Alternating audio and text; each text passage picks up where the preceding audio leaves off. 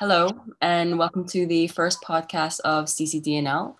I'm Sienna, your host for your host for today, and today I'm joined with Micah. So, Micah, why don't you tell us a bit about yourself, please? Uh, hello, nice to be here um, to talk about with you. Um, about me, uh, I'm a Dutch girl. Um, I did grow up in a textile family. Like my mother was a dressmaker, my aunt was a weaver, my grandma um, made lace with bobbins. I mean, all the textile techniques were in our family, I guess. So I learned them at a very young age and really loved it. Um, I went to art academy, of course, few, and did art history. And I didn't use all those techniques. I finished on fashion, on the fashion department. Um, but I should have been on the textile department, I guess.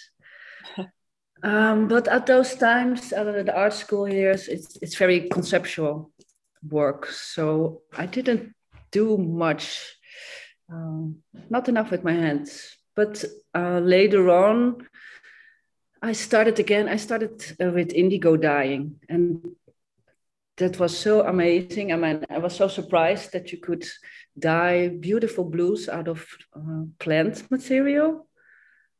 And I looked up all the techniques with indigo, and then I started weaving again, spinning. And I tried all the techniques. I don't know.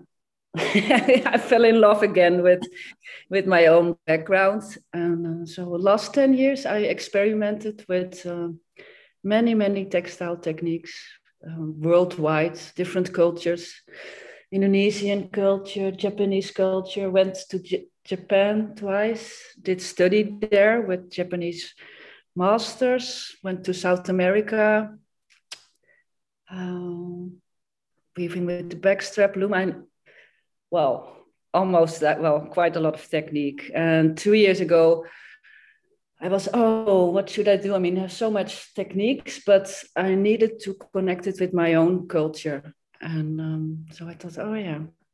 Yes, yes, I forgot about what, what we Dutch also did in the past. So then I started to study uh, damask weaving, which had, uh, yeah, it was, were the most beautiful textiles made here in uh, Europe.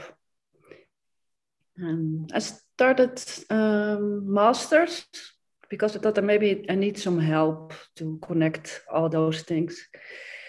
Um, so, and since then I started to um, to combine those techniques and make it a bit my own. And that's quite difficult because, yeah, so much beautiful stuff is made worldwide. So it's, um, but yeah, that's what I'm working on now. Wow, so it really runs in your family from generations. You guys have all been textile designers. That's really cool, actually. So then what inspired you to become um, a designer? Was it the family trade or? Mm, no, I love to understand how things are made. So I'm very curious with materials and naturally start to experiment with those things. And I don't know, textile is uh, seems the most logical thing to start with. Mm.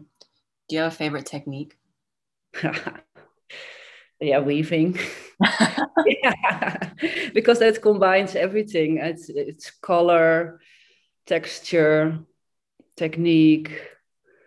Uh, you f- you feel it in your hands. And I mean, I have this loom. It's such an amazing tool. It's like a, a car with strings. It makes sounds, it makes, it has lovely bells. Yeah, I mean, I'm really at home if I'm working on that, yeah. Hmm. So you mentioned that like your family and then you were like well-traveled, that's how you became aware of E C A T, like that was because you were curious and then all traveling to Japan and Indonesia, that's how you discovered E C A T? No, I think at first, because everything is, is online now, you can... You have the social media where everything comes up from all cultures now. So I think I got it inspired a lot about the image material I saw there. But I, I guess I, I must have known E C A T for a long time. And I did already uh, ikat uh, weaving before I went to Japan and Indonesia. Uh, just tried it out by hand. And so the real technique on how they did it in J- Japan, I found out uh, later. Yeah. Why did you choose to work with ikat? Like, what was so amazing about ikat compared to like other weaving techniques and stuff? Mm, yeah, it's a lovely technique for control freaks, I guess, because you can never do it right.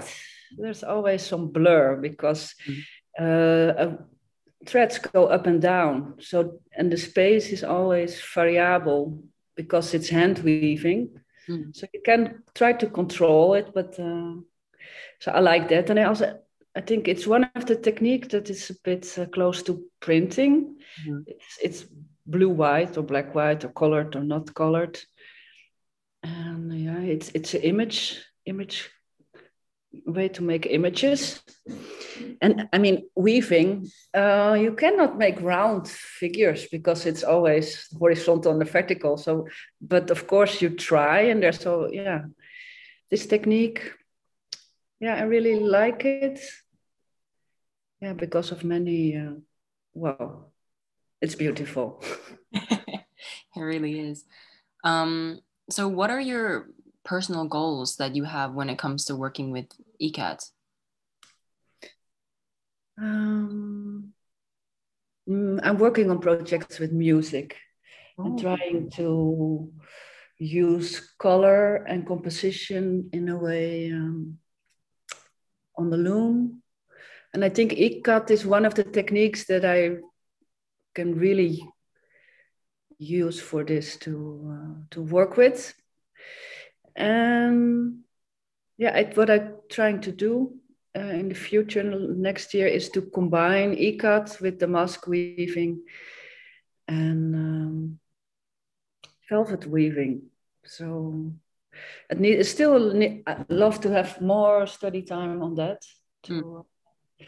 Because velvet weaving, I don't know that much, and velvet weaving is more three D. Like you, it has a touch, and ikat is more flat. And the damask weaving is very layered and technically complicated. So yeah, I would love to read more, uh, study more, interview more people, because I'm I'm really inspired to tell people all around the world about the beauty of this technique and the lovely things that are made with it. Because in the past, uh, weaving with those techniques, yeah, it made such an amazing artworks, and people don't see much of those old artworks. So I like to reintroduce it to the people, the value of this uh, technique. Mm. You mentioned um, your project of color and composition. That sounds really interesting. Could you maybe elaborate a bit more, maybe give a little spoilers on something? That sounds really cool. Yeah. It started with this uh, master education I did. I did some experiments, and then I had to think about my grandmother, and she was a piano player. Ooh. And a bobbin lace maker. So it's she always, her hands were always moving, and she was always working with strings, threads, or on a piano. Mm.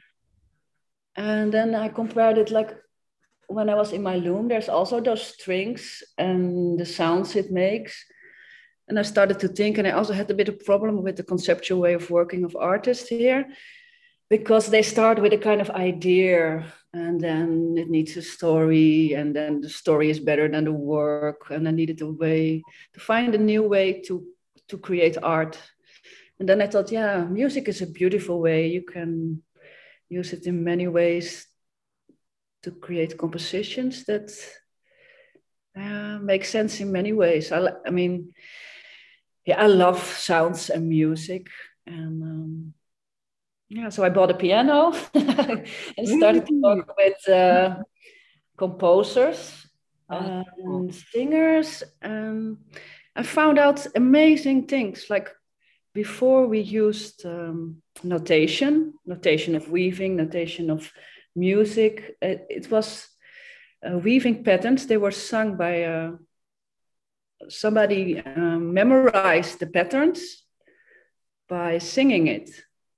And that, I thought, oh shit, this is the, the basic of language in a way. I mean, before we started writing, we were making things, weaving, pottery, all kind of things. Mm. And yeah, that way we came to language. So uh, yeah, I mean, that was kind of crazy. I mean, how those things are all connected. Um, yeah, I'm still working on it. I did also song singing classes. and yeah. that was the, I mean, that's the most pure way, I think, because then it's, um, it's, it's the body making the sound. Mm. Yeah. So, yeah. And uh, yeah, I'm working, I made a book and I, uh, we made the soundscape of the book. Um, I, I did work with uh, Lotte Boffi. She's a singer, soprano. And um, yeah, we have, um, we, We are live sometimes as a band. I'm, I'm behind the loom, she's singing, and we work with the dancer. So yeah, wow. I like to create a sort of more senses events with it too, that are about sound, weaving, uh, the body, smell, I don't know. Yeah. Wow. That's nice things to work on. Oh, I'm really looking forward to that. That sounds very, very interesting. Wow. Um, You also mentioned that you want to like um, make other countries aware of E C A T. Is there like one country in particular that you want to go to first to, you know, inform them about E C A T? Hmm. No, I would like to, the other way around, I would like to go to Sumba Island to visit oh. the people there, because I think that island in Indonesia is the most amazing Uh, place where ikat is made already over ages, and it's very strong, very precise, and very much connected to a culture. And I think, yeah, I would love to go there and tell from there the people in, in Europe and the Netherlands, and I don't know, something like that. Yeah, I would love to go there. Mm, that sounds amazing. Um, if you could describe E C A T in three words, what would those three words be? Maybe a bit difficult. hmm. That is too difficult for me. You went in more than three words. Um, it's a three D print technique for me. Mm. Yeah. Fair enough. Um, so for the people in, obviously E C A T isn't really that known in Europe. Um, what message would you like to give those people in Europe about E C A T? Hmm. Go and see uh, those E C A T textile in real, uh, because real textile, to see it and to touch it, is the most amazing thing.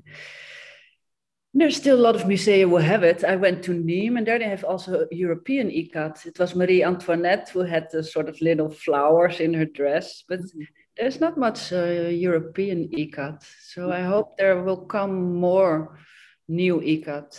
And, uh, and the best way to understanding, of course, is to to to make it. Mm. I, I gave master classes, but uh, yeah, I hope a lot of weavers try to work with it again. Mm. Um. So you do have a social media. But how often do you normally showcase your works on your social media? Oh, daily. Yeah, I, I, I think because textile is very important, and the knowledge about textiles is, well, there's lacking a lot of knowledge. So what? Yeah, I thought the best, I know a lot about it, so I thought it's best to express everything I know about it. Mm. So I post uh, a lot on Facebook, because it's a very yeah family family community, and there's a lot of Dutch on it and a lot of designers and friends. And I do post also on Instagram. I've, yeah, so yes, I try to do uh, whatever possible. um. Well, um, do you have any other projects that you're working on right now? Other than your music and composition, do you want to tell us a bit more about the other things you're working on? Oh, yes. Let me see. Well, I made uh, a beautiful book about um, abstraction and weaving language, mm. Ola Linea. And um, I made twenty-six weaving designs. Wow. And, but I want to do them again and mm. bigger and with colors. Uh, so the, what I'm trying to do besides the music project is um, to use ikat, damask weaving and velvet weaving to, um, to redesign those twenty-six letter concepts, images, and make them big, make big textiles with them. And uh, yeah, that's, um, so I'm, yeah, I'm trying to set up a funding campaign so that I have some time to work on it. And I, of course I need a place to show them, because uh, if you make work, it should have a good place. So that's, those two projects are the main projects I work on. Wow, so you're a weaver and also a writer and also a musician. Wow, yeah. Combination. I think, think weaving is the, it's, it's about making connections. Mm. And I think I'm, I'm best in that. And I found out I can do it on many layers, uh, story-wise, uh, on the loom, uh, and also with all the different techniques. So, yes. That's really cool. Is there like a um, a certain color or like a color combination that you like to use when you're when you're weaving? Yeah, totally in love with the blue and white. Oh. Still. Yeah. Yeah. That's a nice combination. But I love all the colors. I'm a natural dyer. Mm. So those colors are so beautiful. It's really, if you have stuff, woven stuff in those colors in your house, it makes you truly happy. That's my uh, belief. That's good. It's good for the people. And it's also because there's so much handwork in it, I think you can you can really feel it. It there's a sort of energy woven into these, those textiles. I've heard um, linen yarn made in the Netherlands. This yarn, uh, it was done with a group of people who worked on the fields. I was one of them. And that yarn is, there's so much energy in the yarn that somebody was in my studio, he could feel the energy from this textile. So that's kind of unbelievable. But uh, yeah, I think handmade woven stuff with precise materials and colors is the most powerful thing in the world. Yeah, okay, it's my business, but yeah, it's a love story. So yeah, mm. It's my vision. Mm. So obviously you are a designer and artist, but what made you actually like open your, your studio? Again? Um, so you're a designer mm-hmm. um, in Holland working with E CAP, but what made you actually open your studio? Open my studio. Yeah, your um the textile textile fabric, textile. Fabric. Oh yeah, yeah, yeah, yeah. Well, um, ten years ago, I was I always worked for other people, and ten mm-hmm. years ago, I thought, okay, I can also produce my own company. Let's start to work for myself. Mm-hmm. And then I thought, okay, what's needed? And then I thought, oh, maybe we need. Um, sustainable materials and beautiful materials to work with. So I started this online shop, but then I had some time beside that. And then I started to dye with indigo, and slowly I did half, half the time I did sell stuff. And the other time I was experimenting with these techniques. And on the end I found out, yeah, I'm not a salesperson. I'm, mm-hmm. I love to be a teacher and tell about textiles. Mm. So it slowly turned into uh, a business for giving master classes on, on all the techniques I learned. So, yeah, half, a lot of designers came to my studio to uh, learn all the different techniques and dye and whatever. Yeah. Wow, that's that's really, I'm so impressed right now. Like, this is crazy. Wow. Um, There was there was a mention of resist dyeing, or this term. Can you maybe elaborate on this? Yeah, uh, ikat is a resist technique. Mm. Uh, that means you um, bind the, the threads in a design you dye it, you take away the threads, and then there's this pattern in the yarn. Uh, and then you have to weave it to make it again visible, the image. I like, yeah, it's resist technique is not a word that is I can translate into Dutch. Hmm. But I have a beautiful story I have to tell you. It's connected with this Sumba culture. And it's about uh, how the world was created in a way. And it tells a story about uh, culture in wartime. And like there was many, everything went wrong there. People died, the nature was gone, and it was disaster. And then um, a snake made a loom uh, of the last standing tree on the island, and he started to weave uh, fabric, and the fabric was uh, he spread over the island uh, to prevent the water from um, going away. He made a net so that there was enough water for the land, the plants, the people. And uh, from then on, he, uh, yeah, culture started to uh, reinvent itself. And uh, I, I mean, that's just the start of, of a myth of Sumba culture. Mm. And I mean, everything in that culture is connected to this resist technique. And that's, uh, yeah, I'm, I need another podcast for that. I mean, we can arrange that if you would like. Yes, to. yes, yes. Let's do that in the future. I don't mind that. We can have as yeah. many as you would like. Yeah. But um, yeah, those are all my questions. Unless you want to continue talking, which I obviously do not mind, I will continue to ask some questions based on what you're saying. But um, that was that was it. Yeah, I think it was a nice. Uh, yeah, well, it's perfect like this. Thank you so much for your time. Yeah, you too. And yeah, we can arrange the second podcast. Don't worry. Okay, that's lovely.